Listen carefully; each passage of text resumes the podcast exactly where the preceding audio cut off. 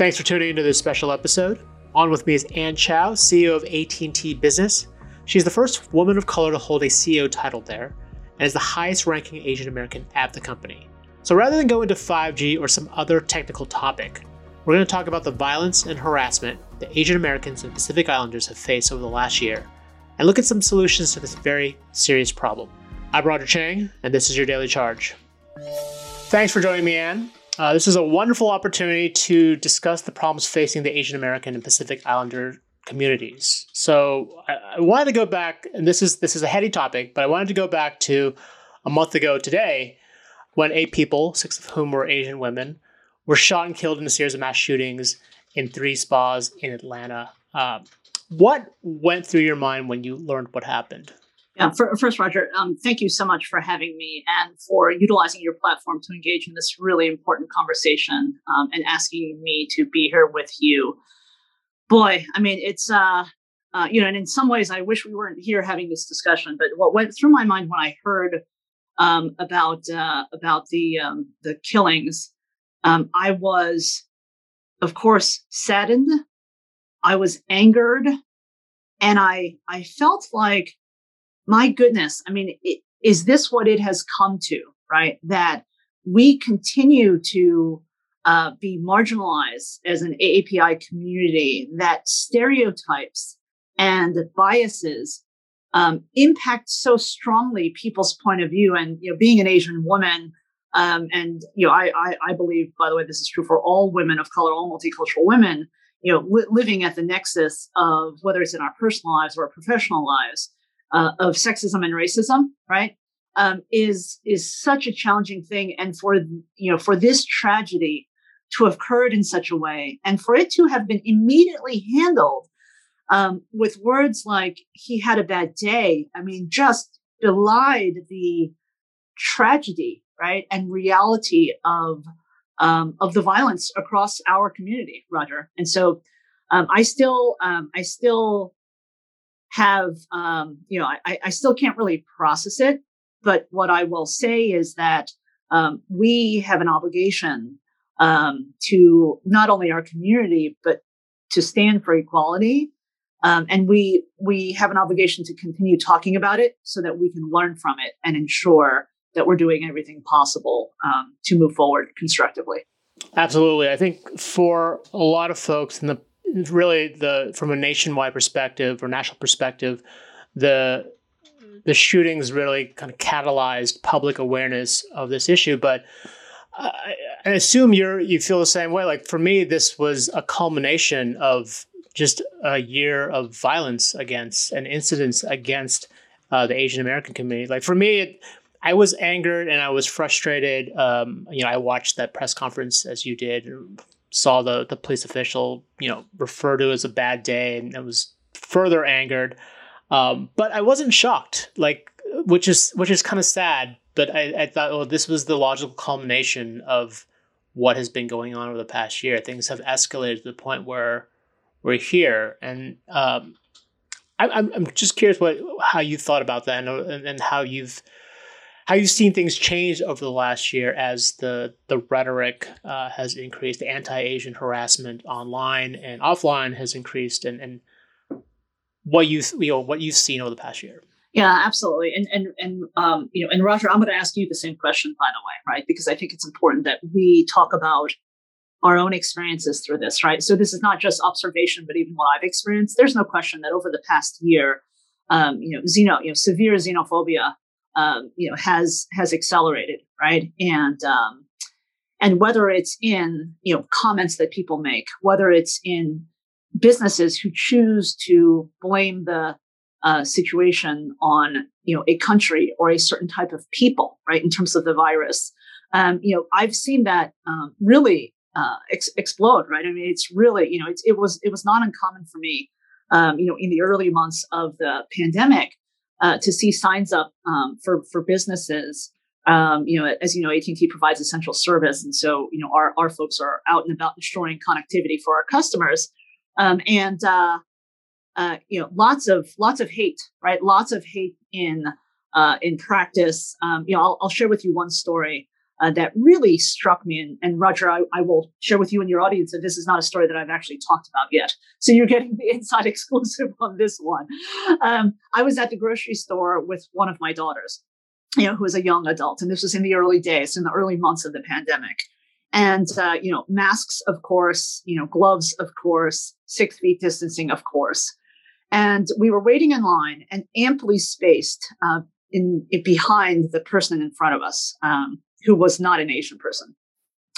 And there were clearly six feet in between us because both of our carts were separating us. And this person looked back at me and, and basically, you know, effectively snarled, can you please step back now? Right. And it's important to note that the person in front of him, uh, who was not with him in terms of his party, uh, shopping party, uh, was clearly within less than three feet of him. Right. And so my daughter looks at me and says, uh, yeah, okay. I mean, you know, she clearly knew what was going on. I clearly knew what was going on. Of course, I just simply stepped back and, um, you know, and uh, chose not to have an altercation at that point. But that is one of so many subtleties, right? That uh, that have occurred over this past year. I don't know, Roger. I mean, you you, you live in the city. Um, you know, do you have a story like that that you would be comfortable so I I live right outside the city, so I've and I've largely stayed inside for uh, the bulk of this pandemic. So I, I personally do not. I, I will say, um, you know, there's a story that I shared a year ago uh, when I wrote a piece about sort of the dangers of words and terms like Chinese virus and, and kung flu. Uh, it was uh, a friend, um, classmate of my son uh, he and his mother were just sort of standing outside a shop and uh, you know a car they were right outside the street a car had stopped uh, and the the woman a woman had rolled down her window and started yelling at them. And to the point where um, it was it was sad because uh, the the son didn't he you know he's the same age as my son. He's now he would be around four or five. You know he just sort of looked up at his mom and asked like like what what did we do wrong right like mm-hmm. he didn't understand that what was going on and she was she was horrified she ran sort of to the side of the building uh, she got away waited for her husband to, to come and find her um, but you know that that happened fairly early on in the pandemic and it, mm-hmm. it, it was the sort of thing that you know kind of crystallized or, or really brought to for me just sort of a, a sense of just how vulnerable we are we all are yes. um, and and really the last couple of months for me uh, has been frustrating because I, you know, I tend to read these feeds that that sort of uh, give you a sense of like all the incidents that have happened, and like the, the last month, it has seemed like every day there has been a new incident, uh, mm-hmm. violence or harassment, uh, particularly yes. in New York City and, and the SF area. Those are areas where a lot of the reporting has gone and, you, and the, the, the just the number of instances have risen so quickly. Like I even before the shootings, I was already kind of we, we talked ahead of this call about being in a heightened sense of of stress, and that was I, I knew that was something that was causing me a lot of stress. Uh, it, yeah, it is. It is true. You know, people have asked me, Roger, if I if I'm afraid, and it's so it's sort of a strange thing. I, I haven't really figured out in my psyche. I I am not afraid for myself, but I am so concerned about others, right? About the elderly in our community, about um, you know the the the children, right? The children who are experiencing this, like your friend's son. I mean, you know, for me, you know, my my my daughters are older, right? So they're able to process this, and we can have a very balanced discussion about what is happening, right? But you know, when I see when I see the impact of uh, you know of this language of these these crimes, these incidents, right? Uh, whether crimes or not, uh, the impact on this next generation of you know um, AAPI um, leaders, right? It, you know, in in America, it's it's really profound. You know, I think our community has always suffered from this view of being silent, being ignored, you know, being quiet. Um, you know, and my, my hope is that out of these these moments that we will collectively find our voice along with our allies and our supporters so that uh, again so that we can um, be better right? So that we can learn from history but not repeat it if you will right? So. Well, I mean that's it's good segue, just because uh, I wanted to get a sense from uh, from you, like how you know as the awareness of this has risen, uh, uh, this as an issue has has risen, how like you as a leader has addressed this at AT and T, how AT and T has addressed this uh, this issue. Um, you know what? Because obviously this requires difficult and sometimes uncomfortable conversations. Uh, how did that? I'm curious how that unfolded at your company. Yeah, certainly. Well, you know, um, Roger, I will say that you know I'm I'm fortunate to live, um, you know, um, you know, to, to have the opportunity to um, be part of a company that uh, has embraced diversity and inclusion sort of at the core of our strategy and, and who we are, and so we have an environment where um, you know sp- speaking up and standing up. In fact, uh, stand for equality is one of our core values you know, as a company that we explicitly state, right? You know, as is, you know, make a difference, right? As is, uh, you know, embrace freedom, right? As is be there, right? And so, um, so I have found it as a leader, um, you know, a a um, a moment in time that gives us an opportunity as as teams to really engage um, in a m- even more transparent way you know, from a company perspective, you know, we we have um, you know have, we have consistently you know s- stepped up and leaned in um, in support of you know under underserved communities. You know, whether it's our commitment to uh, you know black suppliers, HBCUs, when uh, you know the Stop AAPI Hate um, you know. Uh, you know, kind of movement emerged, you know, for the National Day of Awareness and Healing, uh, you know, we announced a um, you know seven million dollar commitment to support uh, the community, right? Of which includes a you know multi-platform public service announcement that you may have seen. Um, you know that included some uh, Warner Media uh, talent as well as myself, right? Just um, you know in a text to donate campaign, if you will, right? And so. Um, so we, from a company perspective, view that we absolutely have a responsibility uh, to raise awareness to lift up the voices, to tell the stories. You know, uh, you know, after all, AT&T's you know purpose is to create connection, right? And we connect. One of the ways we create connection is through storytelling, right? And you know, at, at times like these, it is so important for the voices to be heard, for the experiences to be um, embraced, right? At least to be, you know, to to give people an opportunity uh, to speak their minds and their hearts and to process in their own way how they might engage differently, right? Or how might they seek to learn differently um, about the experiences of others, right? And so, you know, I'll share with you, and I, lo- I love your words about uncomfortable conversations, because one of the things that I did across my uh, across my business is I actually uh, last year um, you know, after the uh, you know the, the the tragedies and the tragic uh, you know uh, murders of George Floyd and Breonna Taylor, uh, uh, you know, I, I created a, a new um, kind of a new um, communication uh, forum for my organization. I call them candid conversations, where I'm looking to create a safe space for my team and my employees to tackle and to address some of these um, very sensitive issues. Right. Um, you know, you, you asking for participation and engagement from you know uh, AT&T employees, right, who may be on our team, uh, leaders, as well as outside you know uh, you know outside perspectives as well, you know, community members, um, to engage in these difficult conversations, to understand the topics of uh, racism, discrimination, stereotyping, microaggressions, how some of these things may manifest and have manifested in the context of somebody's career, right?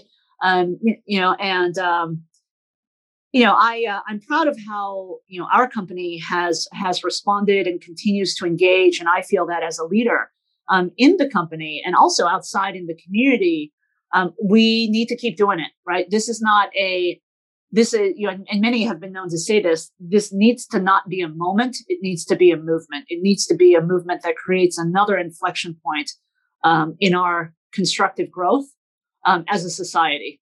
So that you put that really well, and that, that was a good segue to my next question. Was is you know how how do we avoid making this like a moment where because we're already sort of seeing it right shortly after the the shooting shootings in Atlanta there were shootings in Colorado it the the, the conversation already shifted the the topic went into gun control, uh, and and we're sort of back to Black Lives Matter.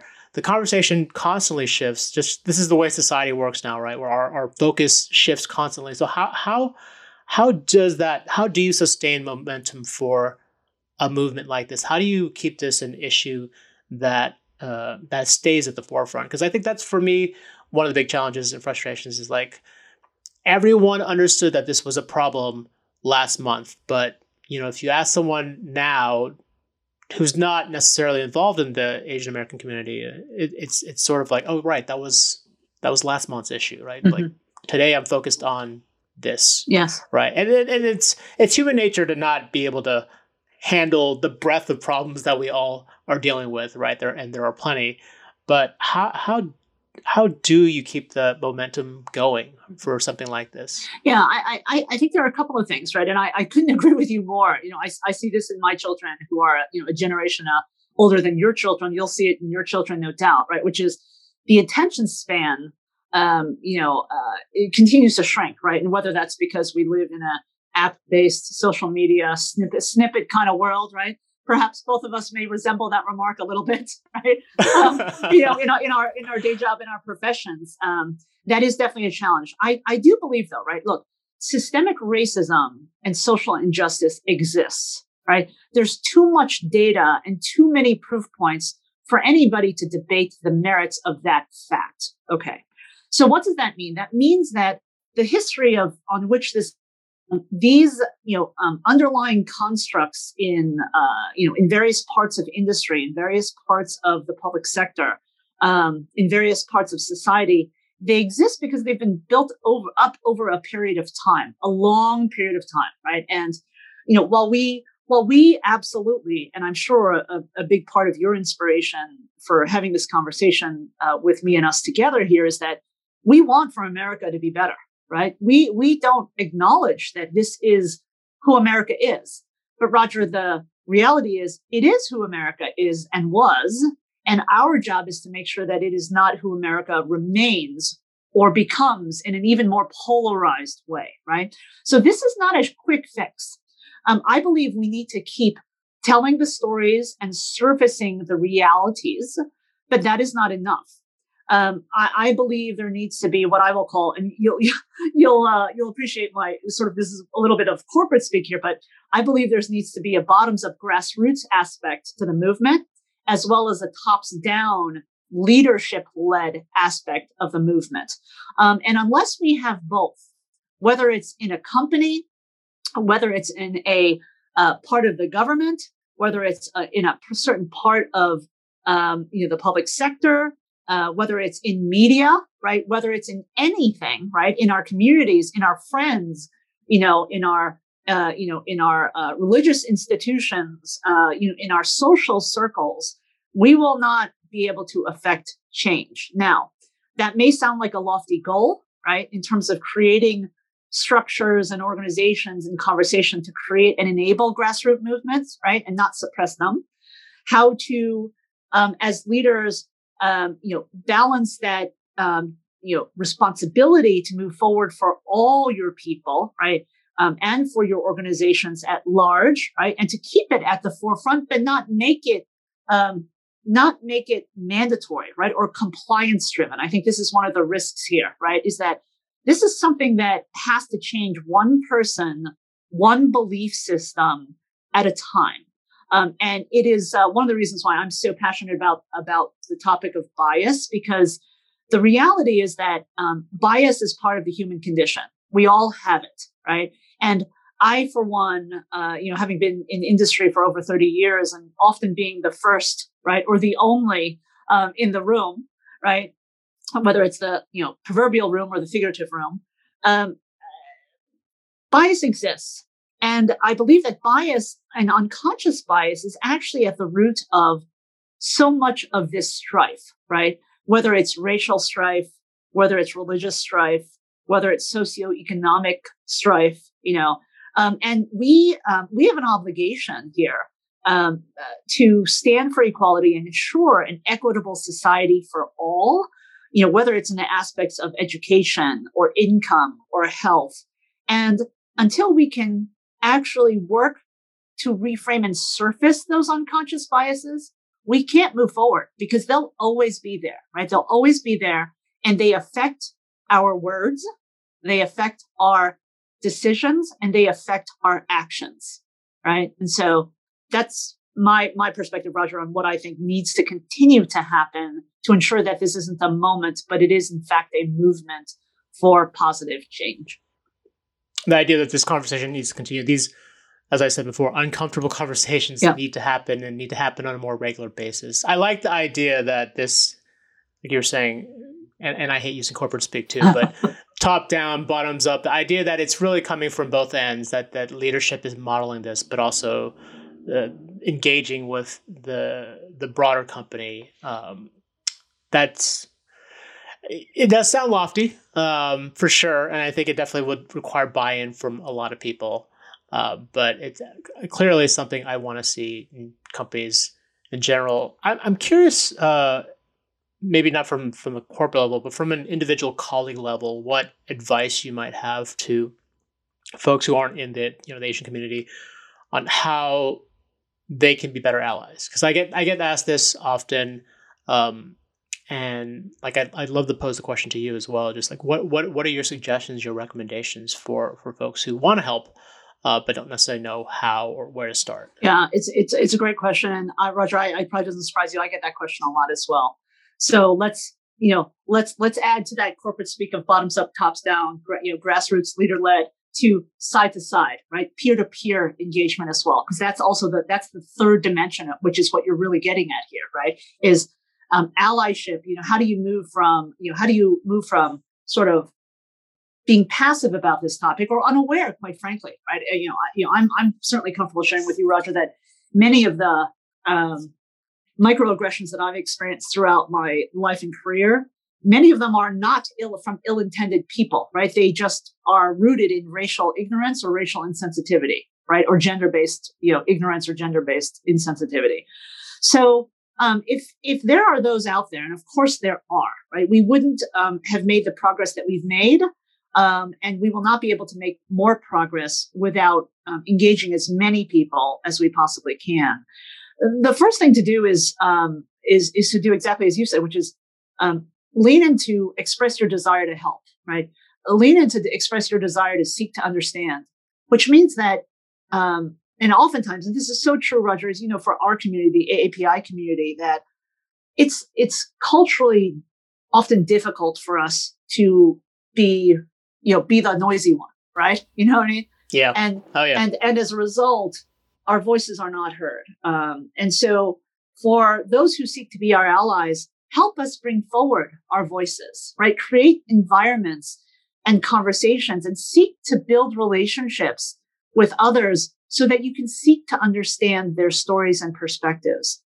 And that is such an important start. I mean, you, you would not believe the incredible reception that, you know, that we've gotten um, you know, even as a company, as we've elevated these uncomfortable, these these candid conversations, these you know, these live discussions um, around very difficult topics, right? Because you know, leadership takes courage, and everybody here can choose to be a leader and lean into um, these topics. So the first thing is to seek to learn from others and uh, go out of your way, right? I mean, extend a hand, extend an ear, um, extend some compassion, right? Seek to to find some empathy, right? Which means that you've got to seek to really understand, and then really engage. You know, I I think um, you know, and while our, uh, you know, the framework, Roger, that you and I have just laid out seems a little bit lofty, we know that change happens one conversation, one person, one connection, one relationship,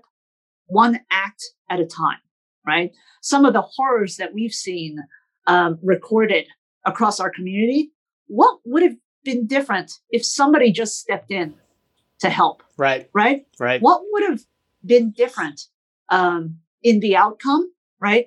In the effect to all those watching, right? And so, um, to me, the most, um, the, the, the most dangerous thing that we must guard against is apathy and lack of action, right? In, my view, if you're a, if you're a passive bystander, you're part of the problem here, right? Fundamentally, if you see something wrong, you see an injustice, right? Uh, and understanding that we've all got to protect our own safety, right? Um, you you got to do something, but but before you kind of can decide what you want to do and kind of what your comfort level is, you got to really work to seek to understand, right? And to become an ally. And then ultimately decide how far you want to go with your advocacy, right? Do you want it to be behind the scenes advocacy, which can be very effective, right? Or do you want it to be out in the upfront, you know, much more bold kind of advocacy, right? Um, but but uninformed, you know, misguided advocacy advocacy can also be a problem, right? So so, um, so, so I think those those would be some of the things that I would, um, you know, uh, share with those who are asking you as asking me of how to even get started to become an ally. I'd like to thank Anne Chow, CEO of AT&T Business, for her time and candor as we discuss this critical topic. If you'd like to help, you could donate to organizations like Hate is a Virus and Asian Americans Advancing Justice, or just approach this topic with an open mind. If you have any questions or want to leave a note, you can ping me on Twitter at The Daily Charge or interact with me through text message by signing up at cnet.co slash daily charge.